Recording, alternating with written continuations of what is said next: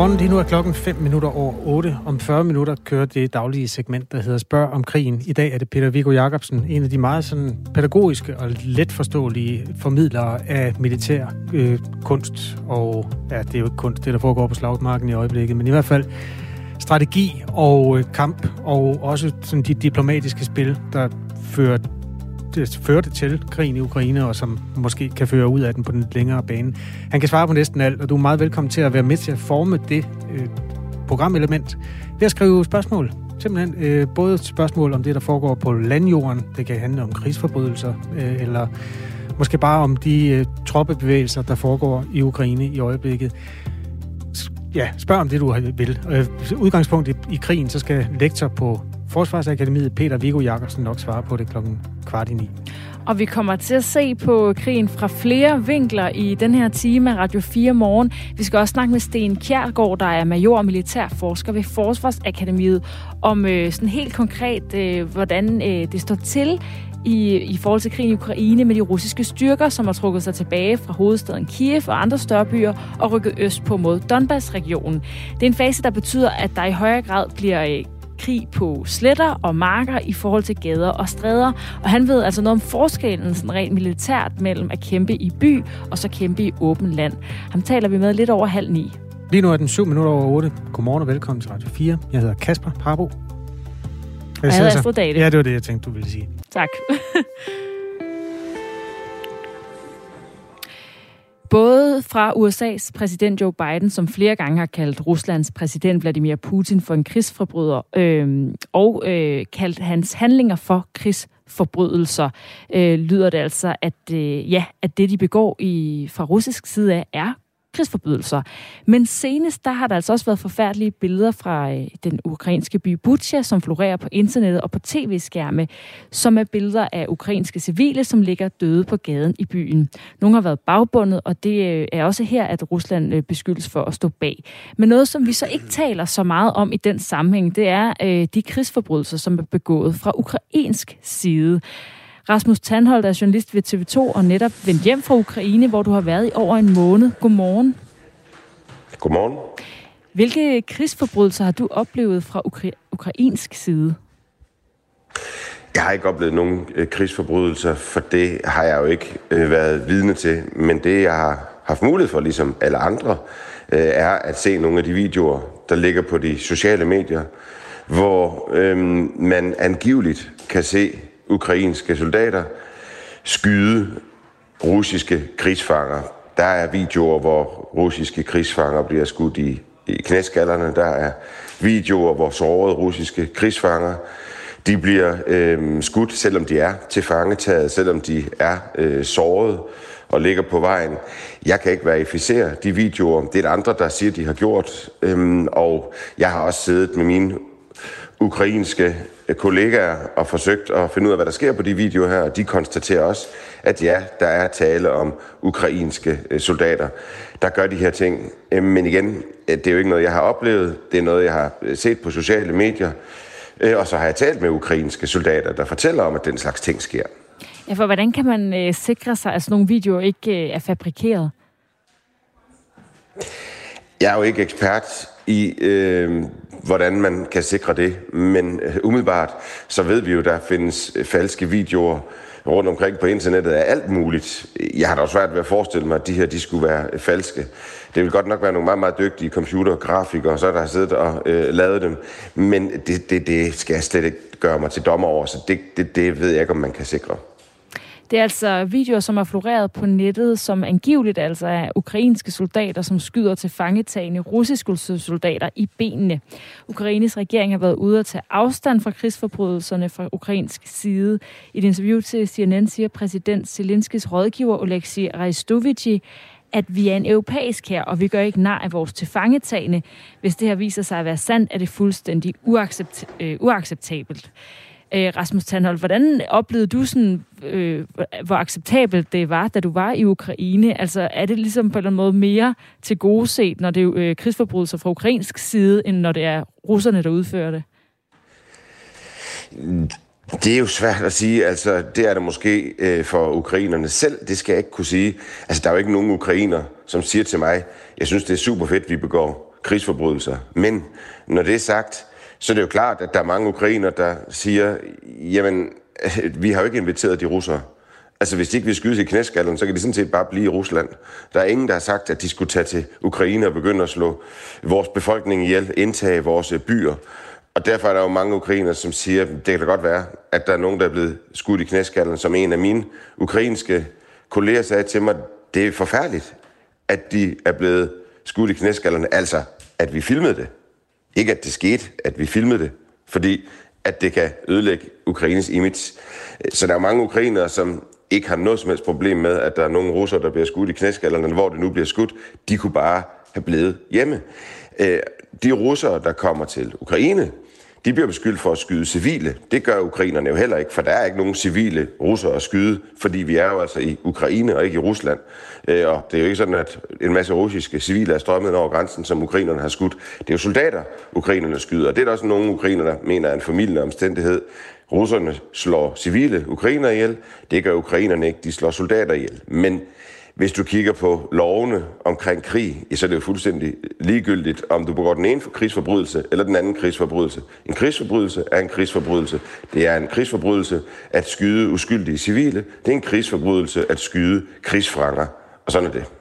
Der er en øh, lytter fra Horsens, Søren, der skriver, krigsforbrydelser jo, og jura ok, men jeg kan måske forstå Ukraine, som har set deres land pulveriseret og civile myrdet. Forskellen er så, at russerne benægter, og Ukraine vil undersøge deres, øh, skriver Søren altså. Øh, da, da du var, øh, hvad hedder det, nu har jeg lige øh, tabt tråden, Rasmus Tandholt. Du var altså i Ukraine og var der en måneds tid, og er nu tilbage. De her krigsforbrydelser, altså det her med, at... Øh, skyde i knæskallerne, som vi hører om. Er der noget sådan altså strategisk i det? Altså i, i det her med, at man på en eller anden måde øh, øh, gør de her øh, russere ukampdygtige? Det er også svært for mig at sige. Jeg tror umiddelbart, det handler øh, mere om end nogle enkelte enheder, hvor der er en ny normal. Altså hvis en først har skudt en såret russer, så kan de andre måske også gøre det. Sådan er det jo her i tilværelsen. Man opbygger nogle gange noget nyt, øh, en ny grænse for, hvad der er normalt at gøre, og det oplever jeg altid, der også sker i krig. Øh, så det handler også bare om øh, mennesker, der er jo enormt frustrerede og rasende øh, på de her øh, roser. Hvis der skulle være andre grunde, ja, så kan det godt være, at det jo er mere besværligt at have fire sårede russer, end det er at have fire dræbte russer. Fordi dem skal du jo både behandle, hvis du skal gøre det efter krigens lov, øhm, og sørge for at eventuelt kommer tilbage til Rusland på et eller andet tidspunkt.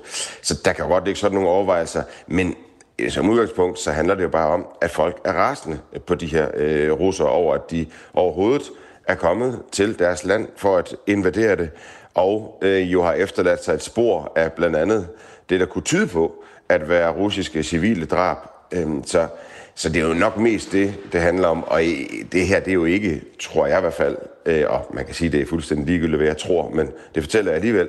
Jeg tror ikke, at det er Zelensky, som har siddet og tænkt, yes, prøv at høre, drenge, bare skyde dem i knæskallerne. Og jeg tror sådan heller ikke, det er Putin, som har sagt, yes, drenge, bare skyde en masse civile, så mange kan komme til. Det er jo ikke sådan, det foregår. Det er jo noget, der sker blandt de enkelte soldater på landjorden, der hvor de er, hvor de ender i situationer, hvor øh, at der sker den her slags ting. Lød altså fra Rasmus Tandholt, journalist ved TV2 og udsendt som korrespondent til Ukraine. Klokken er 14 minutter over 8. Det her er Radio 4 morgen. Øh, Lars fra Skive vil lige skrive ind. Øh, krigsforbrydelser kender ikke uniform, er hans øh, synspunkt. Erik skriver, ukrainerne gemmer sig bare lige, at de russiske soldater er under kommando og ikke selv har valgt at deltage i krigen. Utroligt, at ukrainerne ikke tager mere afstand fra det, skriver Erik. Øhm, en lidt længere en. Uanset hvordan man vender og drejer det, så har Rusland foretaget en ulovlig invasion. Denne ulovlige invasion har ikke alene vist sig at blive udført på typisk russisk maner med enorm brutalitet uden hensyn til noget som helst. Det er også en kæmpe stor fiasko for Rusland og har tydeligt illustreret, at deres kampevne er voldsomt overvurderet. Det eneste, de formår, er at affyre indirekte beskydning med artilleri, raketter og fly. Det er samtidig en kæmpe politisk fiasko, som har efterladt Rusland fuldstændig isoleret og afmægtig. Og det er en fuldstændig sindssyg økonomisk krise, som vi måske vil tvinge den russiske stat til statsbankerot inden årets udgang. Flot træk der, Vladimir Putin, skriver vores lytter.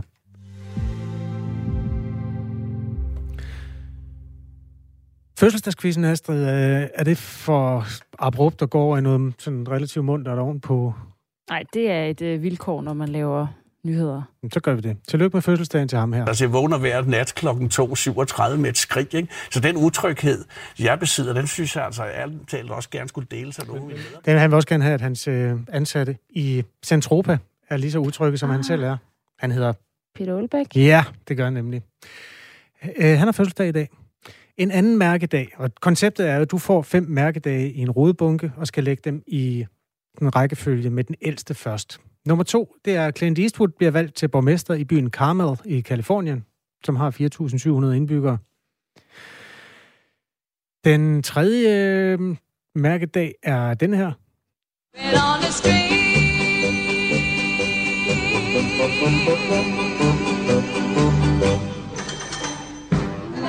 Puppet on a String bliver, vundet, eller bliver vinder af det internationale, eller europæiske Melodi Grand Prix. En engelsk dame, der hedder Sandy Shaw som har bare fødder. Det skal man af en eller anden grund altid sige, når man fortæller om hende.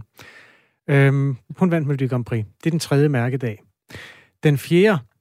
Det synes jeg næsten lidt til at komme over. Nu har jeg siddet og, og, og set i fjernsyn også, at jeg er helt rystet derude. Det ødelægger jo sådan set det hele, ikke? og det, det synes jeg, der Prins Joachim og prinsesse Alexandra bliver skilt mm. på denne dato, som altså er den 8. april. Så nu har du fået fire mærkedage. Den femte er lidt længere. Altså, men indtil videre, Peter Olbæk, Clint Eastwood bliver borgmester i en by i Kalifornien, skilsmisse i kongefamilien, og England vinder det europæiske Melodi Grand Prix med uh, Puppet on a String, sunget af Sandy Shaw. Den femte mærkedag er, Krim bliver en russisk provins efter en krig mellem Rusland og tyrkerne. Det osmaniske rige. Ja. Det er de fem mærkedage. Jeg ved ikke, om det sidste kan betegnes som en decideret festdag, men det er i hvert fald øh, noget, der står i kalenderen. Er du klar til at lægge dem i rækkefølge? Var det første i 1800 et eller andet? Hvad for en af dem? Osmanisk krig. Mm, ja, 1783 faktisk. 1783. Der blev Krim en del af det russiske rige. Og så har det jo gået lidt som kastebold frem og tilbage mellem ja, primært mellem Rusland og Sovjetunionen, indtil det så blev en del af Ukraine, og ikke var det længere. Lang historie, men det er rigtigt. Det var 1783, det var den første af dem. Hvad er så den næste ældste? Mm. Uh, Clint Eastwood? Nej. Puppet on a String?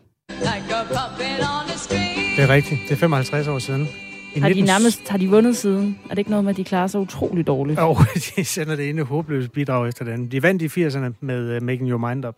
Box Fizz. Det er et rigtig godt nummer. Ellers noget? Så siger jeg Clint Eastwood. Det er fuldstændig rigtigt. Nej, det er fuldstændig... Ej! Vi har da faktisk fuldstændig glemt en. Ved du hvad? Øh, jeg tager alt tilbage. Gud, vi har glemt Peter Olbæk. Vi har glemt Ålen. Ja, det var nemlig ham. Ej, når ikke engang quizmaster kan holde styr på fødselsdagskvisten. Peter Olbæk bliver 66, og han skulle have været nævnt som nummer to i den numeriske rækkefølge. Ja. Nummer tre var rettelig England. Og så kommer Clint Eastwood, og så kommer skilsmissen. Der kommer nemlig den royale skilsmisse. Så...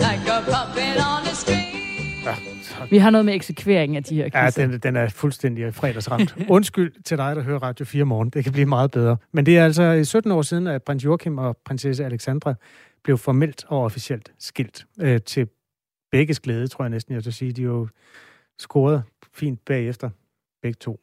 Nu er den 19 minutter over 8. Tillykke til alle, der har fødselsdag.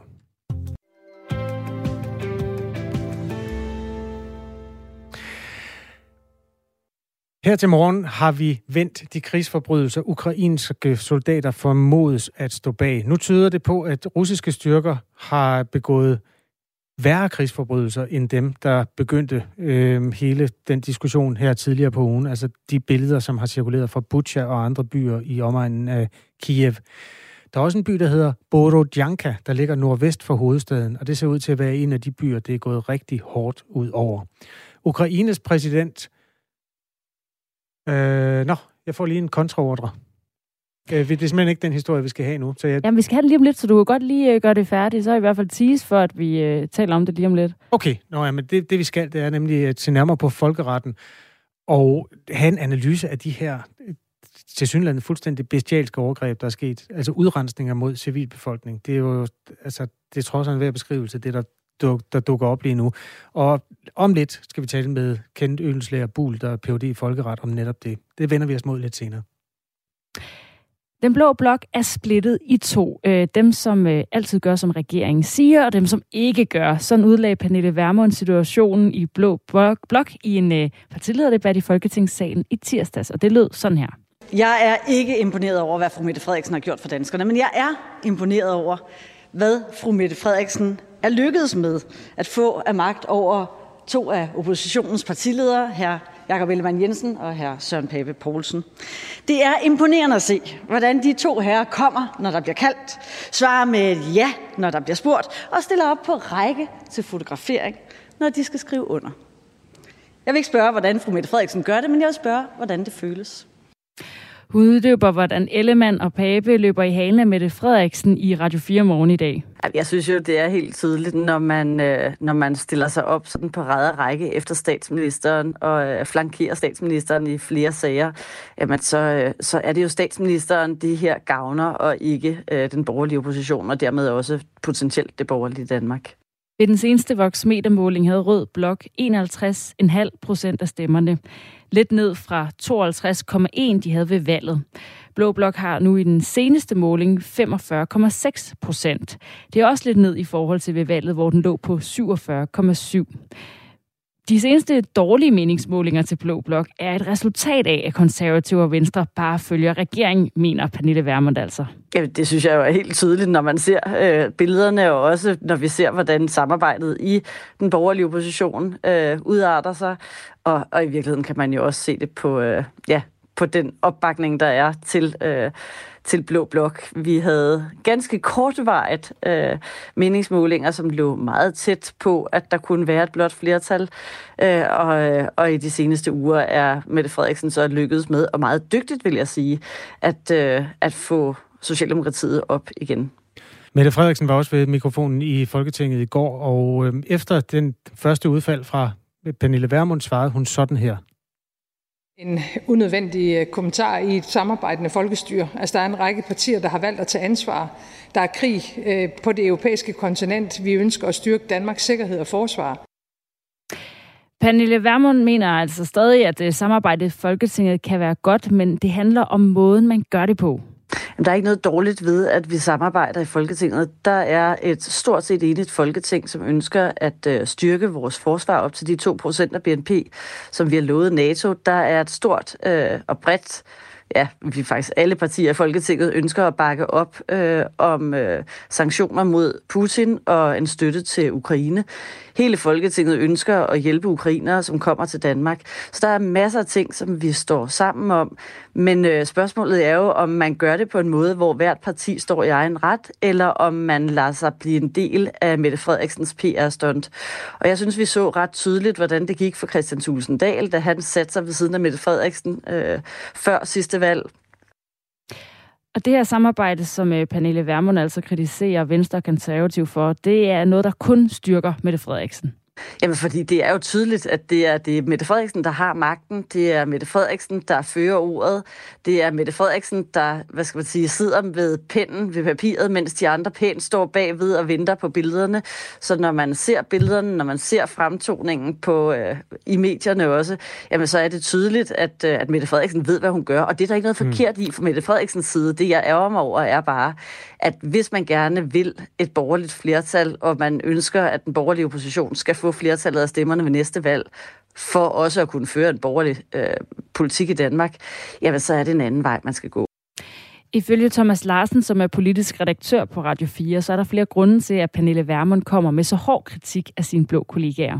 Så hun mener, at øh, Søren Pape Poulsen og Jakob Elman Jensen, de har været altså uforsigtige, og de er gået alt for langt, øh, da de skibede sig ind i det nationale kompromis om Danmarks forsvars- og sikkerhedspolitik. Øh, hun er sådan set øh, meget enig i, at der skal gives øh, mange flere øh, investeringer til det danske forsvar, og at det danske forsvar skal oprustes i de kommende år. Men noget af det, som Pernille Vermund er stærkt utilfreds med, det er, at den her aftale om det det nationale kompromis lægger op til, at man så kan øh, ændre på budgetloven og i virkeligheden også køre med underskud øh, i en årrække for at få råd til de her øh, stigende udgifter. Og det mener hun er helt forkert. Hun mener, at man skulle have tvunget Mette Frederiksen til at acceptere, at når man skal finde pengene til at betale med, så skulle det ske via nye reformer. Så der er simpelthen en grundlæggende øh, uenighed her, som hun øh, slår på.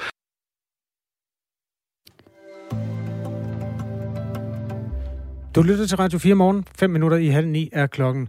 Meldingen fra Ukraines regering er nu, at der kan vente endnu værre oplevelser, når man får ryddet op i nogle af de byer, som russerne har forladt, end det allerede har vist sig at være sket i byen Bucha, hvor flere end 300 civile blev dræbt. Øh, tidligere torsdag sagde Ukraines rigsadvokat, at der var fundet 26 lige under to ødelagte bygninger i byen Borodjanka, og det skulle angiveligt kun være toppen af isbjerget i den by. Med på telefonen er nu kendt Øllenslæger Bull, der er Ph.D. i folkeret med speciale inden for krigens love, og også militærforsker ved Institut for Strategi og Krigsstudier ved Forsvarsakademiet. Godmorgen, Kent Øllenslæger Bull. Ja, godmorgen.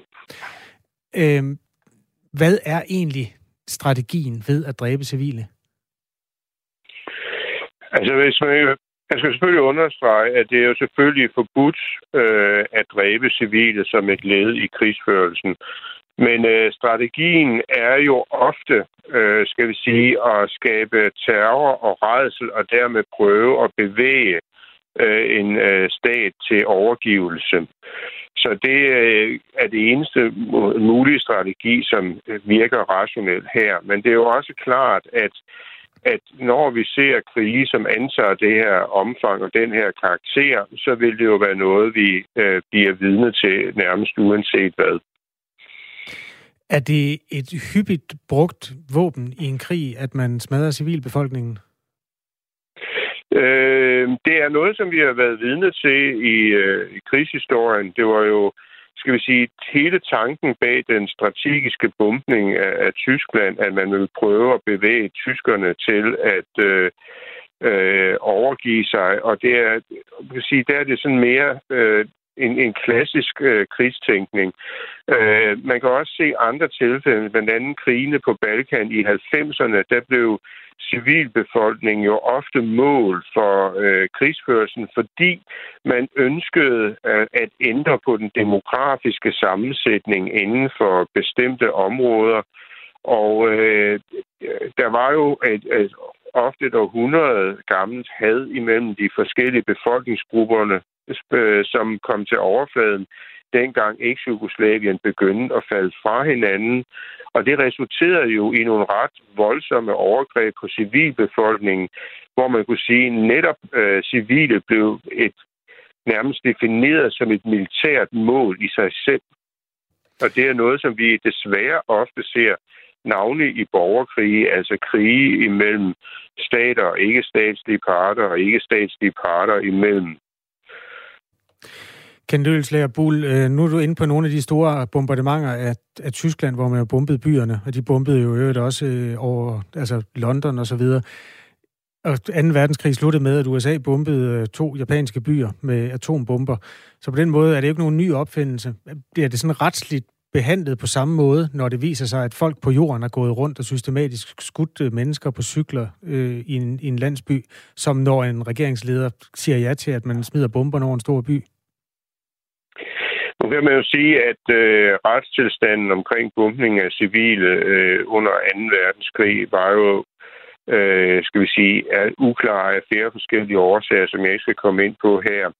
Men altså, det, øh, jeg vil ikke sige, at når man øh, ser de her scener, hvor en øh, cyklist bliver mere eller mindre tilfældigt skudt ned, som det ser ud her i sig selv, er udtryk for en overordnet strategi, men så alligevel, altså øh, hvis man ser øh, på krigen i Ukraine et tidsperspektiv, så har der jo allerede længe før krigen startede fundet det, jeg vil kalde en dehumaniseringsproces i gang. Altså en proces, hvor man har prøvet at umenneskeliggøre modstanderen, eller i hvert fald tale om modstanderen på negativ vis. Øh, der har jo været en udbredt russisk propaganda rettet mod Ukraine, hvor man har sagt, at de er neonazister, eller de er russere, de ved det bare ikke, altså en slags afhopper. og det er nogen, som går i vestens sold, og så er de jo selv øh, beskyldt ukrainerne for at begå begået folkedrab på russere. En påstand, som jo aldrig nogensinde er blevet underbygget af uafhængige øh, Øh, institutioner. Øh, så der vil jeg så mene, at øh, allerede der har man jo fra russisk side jo i virkeligheden lagt de første trædesten til, at tærskelen for overgreb på civile, uanset at det ikke har været udtalt, øh, at der er sket en nedbrydning her, som gør, at russiske soldater har lettere ved at begå overgreb på civile i den grad, som vi har set det nu. Og derudover, så må vi jo konstatere, at den måde, som russerne fører krig på, altså øh, som vi har set det til Tjenien og Syrien, den har jo i høj grad gået ud på at smadre så meget civil infrastruktur som muligt, uanset om der var skal vi sige, militære gode grunde til det eller ej. Det sagde altså Kent Ølenslæger Bull, der er Ph.D. i folkeret med speciale inden for krigens love og militærforsker ved Institut for Strategi og Krigsstudier ved Forsvarsakademiet. Tak skal du have, fordi du var med. Øh, klokken den er passeret halv ni, og derfor er det Anne Philipsens tur. Nu er der nyheder på Radio 4.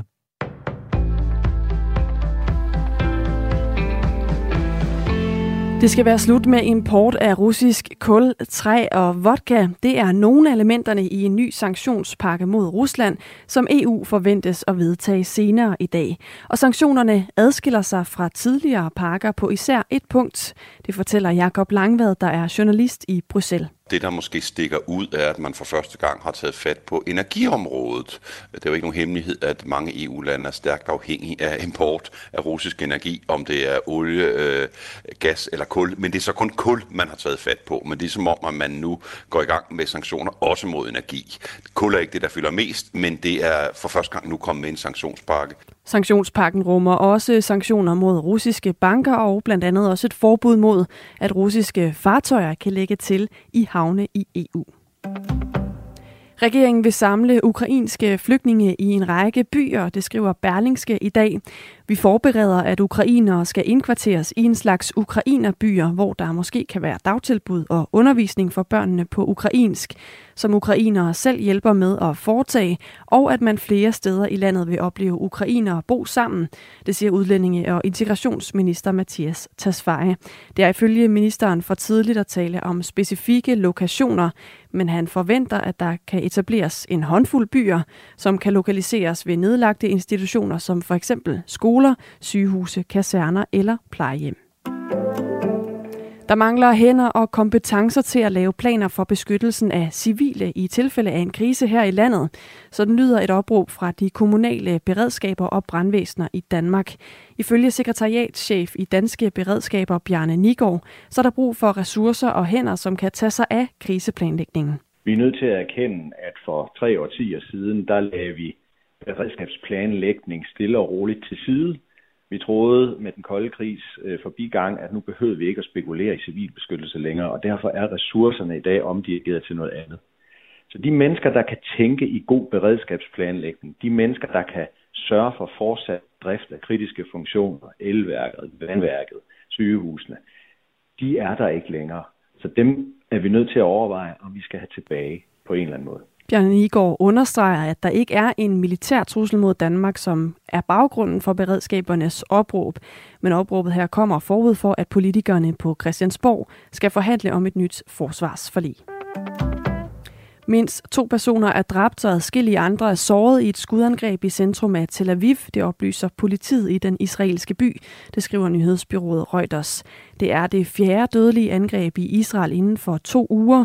Den israelske sikkerhedstjeneste har dræbt den formodede gerningsmand, oplyser israelske embedsmænd ifølge nyhedsbyrået AFP.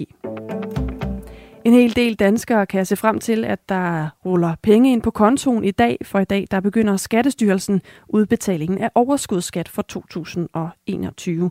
I alt skal knap 20 milliarder kroner fordeles retur til omkring 3,7 millioner danskere, og i gennemsnit er der lagt op til en udbetaling på omkring 4500 5400 kroner hedder det. De fleste kan forvente at se pengene i dag, men hvis man har gæld til det offentlige, så får man ikke udbetalt pengene med det samme, fordi der vil man i første omgang skulle bruge den overskydende skat som et afdrag på gælden. Der kommer lidt eller nogen sol i løbet af dagen i dag, men der kommer også spredte byer, som kan være med slud, havl og lokalt også med tøsne. Temperaturer mellem 4 og 8 grader og en jævn til hård vind. Og så meldinger om risiko for pletvist sneglatte veje her i løbet af formiddags- og ja, også morgentimerne. Nyhederne på Radio 4 her til morgen er med Anne Philipsen.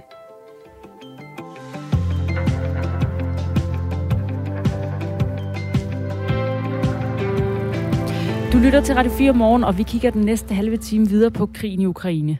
Der spørger om krigen. Hvis du har konkrete spørgsmål til Peter Viggo Jacobsen, der er lektor ved Forsvarsakademiet, du kan nå at få et spørgsmål med i bunken. Skriv en sms til 1424.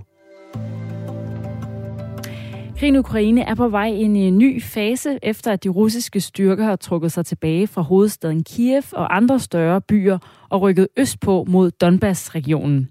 Og det er en fase, hvor der så skal andre strategier og våben til, og som i højere grad kommer til at udspille sig på sletter og marker, i stedet for i gader og stræder. Det mener Sten Kjærgaard, som er major og militær forsker, øh, forsker ved Forsvarsakademiet. Godmorgen. Godmorgen. Hvad er forskellen rent militært på at kæmpe i by og så kæmpe i åben landskab?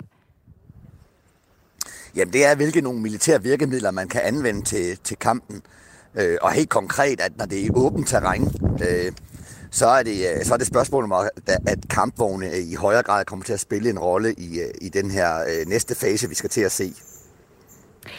Og det nye er altså, at de russiske styrker flyttede deres militære fokus væk fra hovedstaden Kiev og i stedet intensiverer angrebene i den østlige Donbass-region. På samme tid opfordrer myndighederne ukrainerne til at evakuere Donbass på grund af risiko for, at de øh, intensiverede russiske angreb skulle afskære flugtvejen ud af regionen. Og den her omrokering i Ukraine, hvem er det øh, mest en fordel for af de to lande?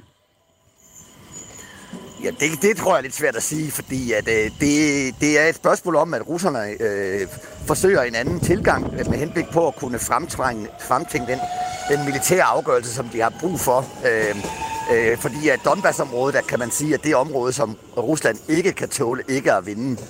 Øh, så der er ikke rigtig nogen fordel for nogen, men det er jo en ny fase, hvor man forsøger en anden øh, øh, operationsplan øh, fra russisk side, som, som går ud på at generere kampkraft og så øh, iværksætte et angreb. Øh, måske ned for det øh, område omkring byen Isium, øh, ned mod øh, Slaviansk, sådan som vi, øh, vi har en forventning om.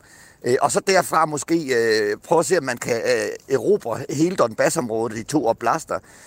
Øh, og, og, og det er en, øh, en, en ny type operation, og det er også en ny type forsvar, som ukrainerne skal stille op imod det. Så, så det, er, det er en anden type krig, det er en anden type kamp, og men det er nogle andre øh, virkemidler end dem, vi har set i den første fase, som jo gik rigtig meget på øh, fra Ukrains side at trække de russiske angriber ind i byerne og bekæmpe dem på korte afstand med, med, med kortrækkende våben og panservandsraketter og, og den slags ting og sager taler altså med Sten Kjærgaard, der er major og militær forsker ved Forsvarsakademiet, om den her omrokering, der foregår i Ukraine, hvor de russiske styrker begynder at forlade området omkring hovedstaden Kiev for at rykke østpå. Og det lyder som om, du selv står lidt i øh, åben terræn ved en, øh, ved en togstation. Det er vist rigtigt, ja. Hvad kommer det her til at betyde for krigens øh, udvikling?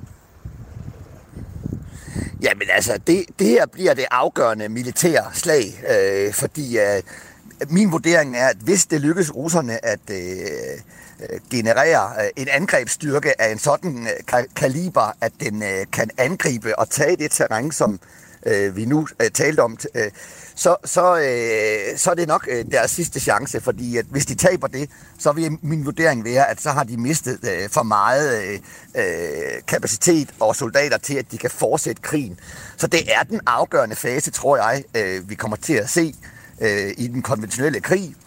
Øh, og, øh, og derfor kommer vi nok også til at se, at russerne de er, er villige til at, at virkelig øh, øh lægge magt bag deres akt øh, Øh, og, og opstille en, en så stærk angrebsstyrke, de overhovedet kan, og måske i modsætning til det første øh, fase af krigen, øh, at gøre det på en lidt mere militær, samordnet måde, så man får sine militære virkemidler til at arbejde sammen mod det fælles mål. Her tænker jeg på øh, kampvogne og fly og artilleri i et mere samtænkt hele, end, øh, end, end det vi så i den første fase. Så Ukraine kommer til at stå over for en, en vanskeligere øh, opgave at forsvare sig imod, og det er også derfor, at våbenhjælpen fra Vesten jo blev, blev så afgørende vigtig i, i gårsdagens møde i NATO.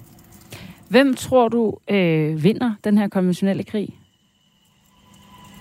Ja, heldigvis er jeg jo ansat i analytikerbranchen og ikke i spåkonebranchen, så det er simpelthen umuligt at give dig et godt svar på.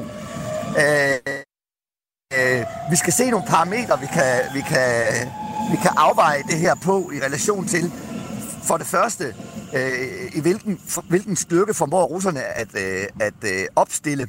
Øh, og herunder særligt, hvor mange kampvogne af, af god kvalitet og fly kan de få, øh, få genereret efter alle de her tab, vi har fået. Så skal vi se øh, på, øh, hvordan at vestens våbenhjælp den, øh, bliver øh, øh, effektueret. Altså lykkes det at få øh, egentlig våbenhjælp af den karakter, der blev talt om i går, øh, ind i kampområdet, øh, Øh, inden at russerne angriber, bliver afgørende. Og så er der hele det her spil omkring, at krig er faktisk ganske svært at forudse, fordi at øh, alting bliver bare meget sværere, når først at øh, angrebet er i gang. Øh, så kan man have alle de planer, man vil, fordi øh, planen holder, siger vi gerne i min branche, kun til det første møde med fjenden, og derefter er det dygtighed, beslutsomhed og kampmoral, der afgør det. Så jeg kan simpelthen ikke give dig et godt bud på, hvem der vinder, men jeg kan fortælle dig, hvad det er, vi kigger på, og når det første er gået i gang, så, kan, må vi, så, så er det det, vi kan vurdere på øh, og komme med et bedre bud på. Sagde altså Sten Kjærsgaard, major og militær forsker ved Forsvarsakademiet. Tak fordi du vil være med. Selv tak. Gennem fem år ringer en kvinde til lægevagten under falske navne. Okay, du taler med Camilla Håndegård. Okay, du taler med Frederik Iversen. Mindst 40 gange udskriver godtroende læger morfin til hende i andre danskere CPR-numre på baggrund af mange forskellige løgnehistorier. Ja, jeg har været opereret for livmoderhalskræft, og der øh, faldt jeg ned af den stige der. Hvordan kunne kvinden lykkes med at snyde sundhedssystemet? Tusind tak for hjælpen, og god aften til jer. Find serien Løgn og Morfin i Radio 4's app. Radio 4 taler med Danmark. Det er jo fredag, Kasper, så du skal mm. lige have noget med musik og noget med kvinder. Komponistforeningen Koda har udgivet listen over de mest indbringende sange fra 2021. Altså, hvilke sange, der har tjent mest i forhold til, øh, at de så er blevet spillet, eller der er nogen, der har været ude og optræde med dem. Okay. Så hvad for nogle sange er ligesom mest værdifulde? Og på den her liste, der er der for første gang mere end én kvinde på. Hvor lang er listen? Hvor der mange er 10, navne? top 10. Nå, så der er mere end én kvinde i top 10? Ja. Okay, For Hvor man, første her er der to så? Eller? Der er fire. Nå, nå, nå. Ja, der er fire. Billie Eilish. Nej, det er herhjemme. Nå, for søren. Det er den, øh, ja, oh. det er vores komponistforening Koda, der har lavet mm. den her liste. Nå. Og der er altså, der er godt nok mænd så på de fem første pladser. Men så kommer på sjette pladsen. Wanna see my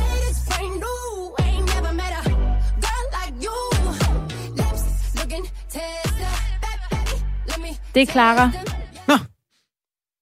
Og, Tillykke. tillykke til hende. Og efter hende Drew Sigamore.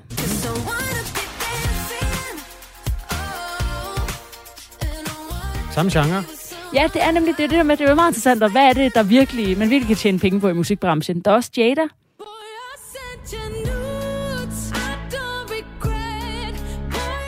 Det er mere mig, det er nødt til at sige. Ja.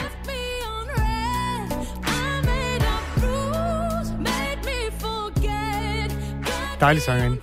Og til sidst, der kommer øh, på 10. pladsen Clara igen, sammen med Lord Siva. Oh.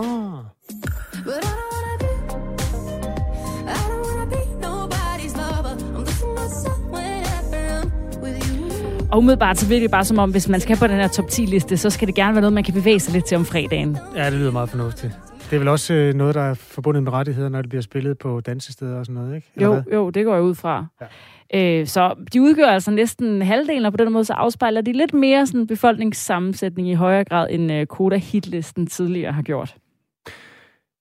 Et lille øh, skridt for dem, der hører musik, og et stort skridt for ligestillingen. Klokken er 16 minutter i 9. Jeg har også en musiknyhed. Prøv at høre her.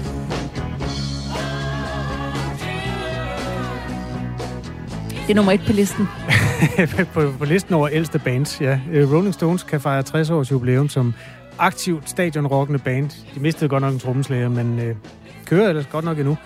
Og øh, de får faktisk lov at øh, fylde en del her på Radio 4 hen over påsken. De får seks afsnit af en serie, som ligger i stedet for det daglige kulturmagasin Kreds, og simpelthen bliver sendt mellem 14 og 15 hver dag. Og øh, det er to af de fineste musikformidlere her øh, til lands. Mikkel Falk Møller, han er musikjournalist og radiovært blandt andet ved DR, og også her på Radio 4. Og han er en af de største Rolling Stones-kendere i Danmark. Han har set dem 18 gange live. Han er i spidsen for det her program, øh, sammen med, øh, med Erik Jensen, som er forfatter og har skrevet for politikken i øh, 40 år eller sådan noget. En af de fineste musikjournalister også. Så det er et øh, rigtig godt stykke med kultur, man sådan kan få ind i øregangen hen over påsken.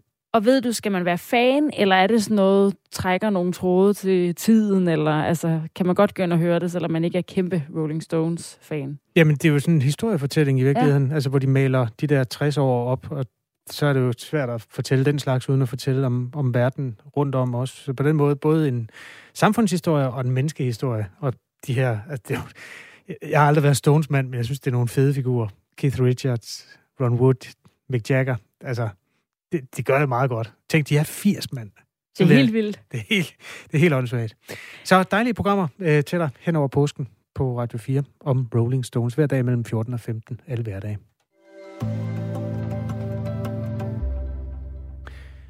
Kvart i ni, alle hverdage, går vi ombord i Spørg om krigen, som er vores øh, magasin til hjælp for dig, der har sådan konkrete spørgsmål, der banker på i forhold til den militære udvikling i den invasion, som nu har stået på i seks uger.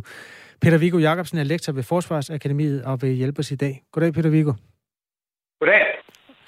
Øh, hvad hæfter du med, sådan, hvis vi lige skal flyve ind på det aktuelle i krigen? Hvad, hvad er det mest spændende, eller undskyld udtrykket, men hvad er det mest øh, afgørende, der foregår lige nu?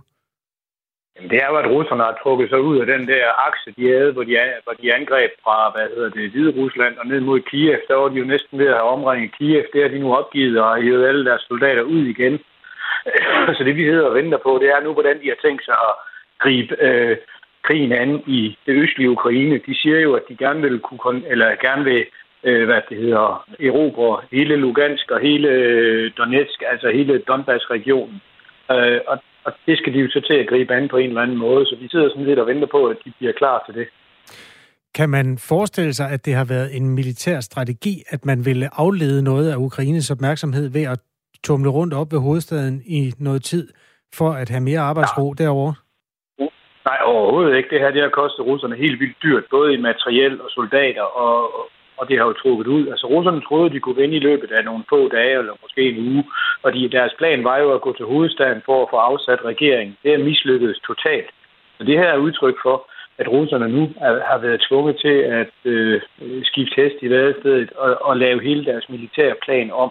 Så det her er absolut ikke udtryk for, for hvad det hedder, at, at, at tingene er gået, som russerne ønskede. Det er dermed udtryk for, at russerne har været meget dårligere, end de selv troede militært, og at de ukrainske soldater har været meget bedre. Den nyhed er også nået til Kreml, for i går sagde Dmitri Peskov, der er talsmand for regeringen og dermed for Putin til Sky News, vi har lidt signifikante tab af styrker. Det er første gang, man på de kanter indrømmer, at man har mistet mange soldater. Øhm, hvorfor siger de nu, at de har opdaget, at deres soldater er døde i stort tal? Det siger de jo, fordi at der er rigtig mange familier, der har fået døde soldater hjem, eller i hvert fald fået meldinger om, at deres, deres pårørende er døde.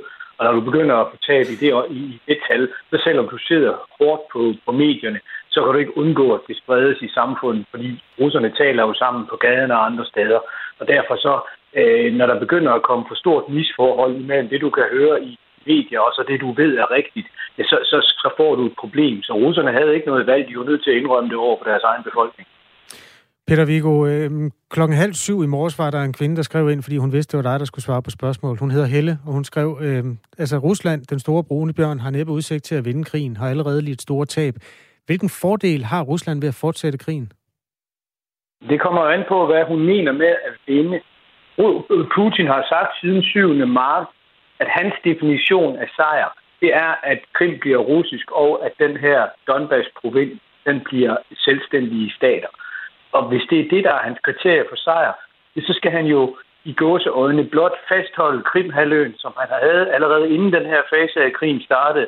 Og så skal han øh, udvide det territorium, han havde i det østlige Ukraine en lille smule. Og når han så har det, så kan han sådan set bare sætte sig på det, rulle taktiske atombomber ind i, øh, i området og sige, nu skal I stoppe. Og det kan han jo så selv betegne som en sejr. Men, men, men, men lytteren har jo ret i, at det er en enormt dyrekøbt sejr. Men, men Putin vil stadigvæk se det som en sejr, fordi så har han opnået det, han sagde var målet med krig. Han har så ikke opnået at afsætte regeringen, og han har nok heller ikke opnået at Ukraine bliver neutralt, men han har i hvert fald opnået noget, som man kan kalde en sejr.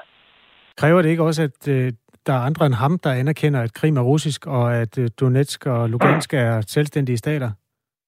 Øh, jo, det kan du jo sige, men altså et eller andet sted har vi jo de facto anerkendt, at, at Krim aldrig bliver andet end russisk igen siden 2014. Så et er, at man juridisk set tilbageholder sin anerkendelse. Et andet er, at hvis man kommer til at sidde på det her de næste 50 år, ja, så bliver det jo de facto russisk. Vores lytter Tim har også skrevet ind, Peter Viggo Jacobsen er altså lektor ved Forsvarsakademiet, og Tim han spørger, jeg vil gerne høre, hvad forskellen er på, at NATO leverer raketter og MIG-fly, øh, fordi isenkram er vel isenkram, altså så længe vi ikke selv går ind. Ja, det, det er 100% rigtigt, og det er jo også det, der er svært for NATO at finde ud af at definere, hvor går grænsen. Men det er jo en eller anden form for øh, sådan øh, forhandling, der sker øh, altså frem og tilbage, hvor øh, Rusland siger, at hvis I går over en imaginær rød linje, så vil vi gøre rigtig grimme ting, og vi vil måske begynde at angribe, øh, hvad det hedder, NATO's territorium. Og NATO prøver så på den anden side at skubbe tilbage og hele tiden flytte den her linje. Og det vi ser, der sker helt, helt praktisk, det er, at i takt med, at der kommer stadig grimmere nyheder ud, og at de vestlige ledere kommer under pres for at gøre mere, ja, så ændrer øh, NATO gradvist definitionen på, hvad for nogle våben man kan tillade sig at levere til Ukraine, uden at gå over den her imaginære linje, der hvor russerne så, øh, hvad det hedder, øh, vil begynde at bombe mål i Polen eller andre steder. Så det er altså sådan en, en form for forhandling, der hele tiden foregår om, hvordan man holder krigen inden for Ukraines grænser. Og når de vestlige ledere føler sig presset eller ser muligheder, ja, så skubber de linjen lidt øh, tilbage, mens russerne stadigvæk prøver at skubbe på den anden vej. Så det er sådan en, en forhandling, der kommer til at køre lige så lang tid, som, som krigen den varer. Og der er, jo klart, der er jo klart indikationer på nu, at NATO igen udvider sin egen forståelse af, hvad man godt må levere. Og måske kommer vi endda til et punkt, hvor der bliver leveret de her kampfly og de her øh, kampvogne, som Zelensky har, har bedt meget indtrængende om de seneste par dage. Vores lytter Jesper, han spørger sådan her. Hvordan kan det være, at den krigsførelse, man bruger i dag, stort set er den samme som 2. verdenskrig? Hvorfor tvinger man ikke bare sine modstandere i knæ med droner og raketter? Er teknologien ikke blevet meget bedre, spørger Jesper. Nej, det er den ikke. Og det er fordi, at den måde, som vi nogle gange øh, beskriver droner på i medierne, der tror man, at det er blevet det her våben, hvor de alene kan vinde krige. Og hvis Øh, den pågældende lytter har læst, med, læst mange analyser af, hvor fantastiske droner var, og hvordan de afgjorde krigen i Nagorno-Karabakh, og hvor fantastiske de tyrkiske droner er, så kan jeg godt forstå, at han, han, han, han har fået den opfattelse. Men det er simpelthen forkert. Man vinder ikke krige med kun et våbensystem. Det, man vinder krige ved, det er ved at kunne øh, træne sine soldater godt og sætte dem til at samarbejde godt, og så også udnytte de muligheder, som en kombination af våbensystemer giver.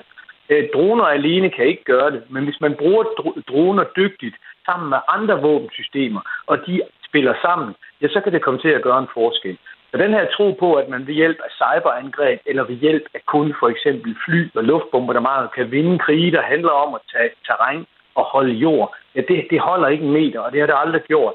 Og derfor er det faktisk ikke overraskende, at når vi skal ind og se på det her, der nu igen er en kamp om jord, en kamp om territorium, hvem skal eje hvad for noget land, så bliver man nødt til at indsætte gammeldags konventionelle systemer, og man bliver nødt til at indsætte mange soldater.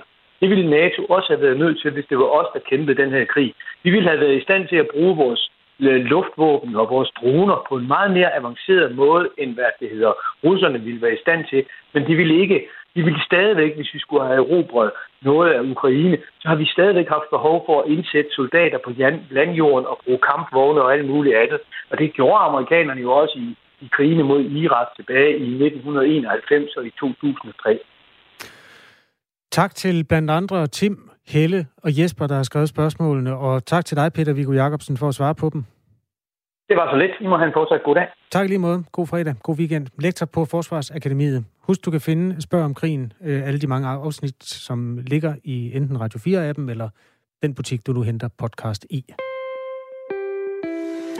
Det er fredag, og det betyder, at inden vi runder Radio 4 morgen helt af for den her uge, så skal vi aflytte vores Nation-telefonsvar i dag med Palle fra Kalundborg. Du har ringet til Nationen-telefonen. Læg venligst din holdning efter bippet. Ja, det er Palle fra Kalundborg. Hold kæft Hvorfor bliver de russere bare tvunget i knæ af super seje FN, var? Sanktionerne virker der bare på fuld tryk, og ukrainerne er vel nok heldige at have også i deres baghave til at hjælpe med at give russerne tæv. Nej, vent nu lige lidt. Undskyld. Sorry, det var jo i den perfekte verden, at vi fra vestlig side trådte i karakter og gav despoter og krigsforbrydere en røvfuld, der kunne mærkes helt op i hypofysen. I den virkelige verden, der holder vi møder og diskuterer, hvordan vi forholder os til det hele, imens civil bliver likvideret på åben gade og hospitaler bliver bumpet sønder og sammen til det ligner Gustav Selinas fjes. I den virkelige verden, der bruger Folketinget det meste af en eftermiddagsdebat på at grille enhedslisten for deres pisholdninger, som ikke kommer til at ændre sig, så længe der er folk med chikovata t-shirts, ringe i næsen og hang til quinoa-grød, som bliver ved med at sætte deres pacifistiske woke-kryds ved det røvirriterende parti. Det meste af en eftermiddag gik med at udfritte kvinden, der smiler mindre end Allan Randrup Thomsen, nemlig Maj Villassen, i stedet for at tage nogle beslutninger, der batter, og måske presse deres kollegaer i EU og FN for reelt at være med til at brække benene på Putin. Og inden, inden du gnider dig for meget i dine hyggehejlende og højorienterede, lavt uddannede nikotingule hænder, så skal vi lige huske, at kosten, der gerne vil have magten over på den før omtalte højrefløj, nemlig nazimilfen Pernille Vermund, hun selv brugte og bruger det meste af tiden på at holde sig ude af enhver form for bred politisk aftale, så hun sammen med steroidehimler Lars Bøje Mathisen kan stå og ryste på hovedet af alle de andre. Lad mig i al venskabelighed lige minde en nyborgerlig om, hvordan det gik for DF, da deres vælgere fandt ud af, at det eneste, de var gode til, var at sparke til myreture og forvalte indflydelse som en treårig, der forsøger at desarmere en bombe.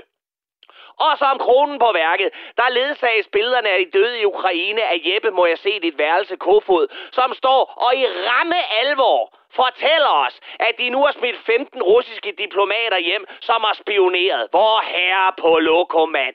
Det kunne jeg fandme da godt have fortalt jer. Selv en russisk turist, der aldrig har haft KGB-drømmen, bærer som minimum to mikrofilm i røven og har en giftpil i brillestillet. Fucking ret mig i madfisten, hvor er det værdiløst, det som bliver lagt for dagen fra politisk hold. Og meget mere honky-dory, der går det fandme ikke nede i Bruxelles, hvor hele EU sidder og stiger apatiske ud i luften, fordi bøssernes betvinger Viktor Orbán har vundet sig fire år mere som demokratisk valgt diktator for Ungarn. Ungarn! De små gammeltestamentlige pissigøjner er fandme med i EU. Et land, der giver den politiske opposition 5 minutters taletid på tv hver fjerde år. Og som ligesom et andet EU-land, Polen, har homofri zoner og er mere korrupte, end der forhåbentlig er kraftceller i Putins skjoldbuskirtel. Men man kan ikke blive smidt ud af EU, når først man er inde i varmen og har sine naller nede i danskernes lommer. Så er man nemlig home safe og kan frit tæve mænd og kvinder i alle regnbuens farver på åben gade, hvis de så meget som tænker på at nuller hinandens brystvorter. Og man kan også frit videre sende EU-midler til østeuropæiske mafiafamilier, der mod betaling vil elske at brække poterne på din nabos hund. Hvis ikke vi som minimum kan banke middelalderlige holdninger på plads og smide folk ud af klubben, hvad fanden i helvede skal vi så bruge EU til?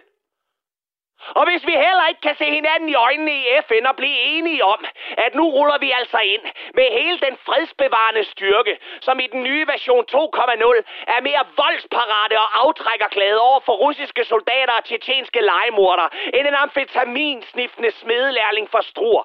Hvis vi heller ikke kan blive enige om det, så kan vi lige så godt begynde at sende våbne til Rusland i stedet for, så vi kan blive færdige med den her krig og vende tilbage til normale gas- og oliepriser.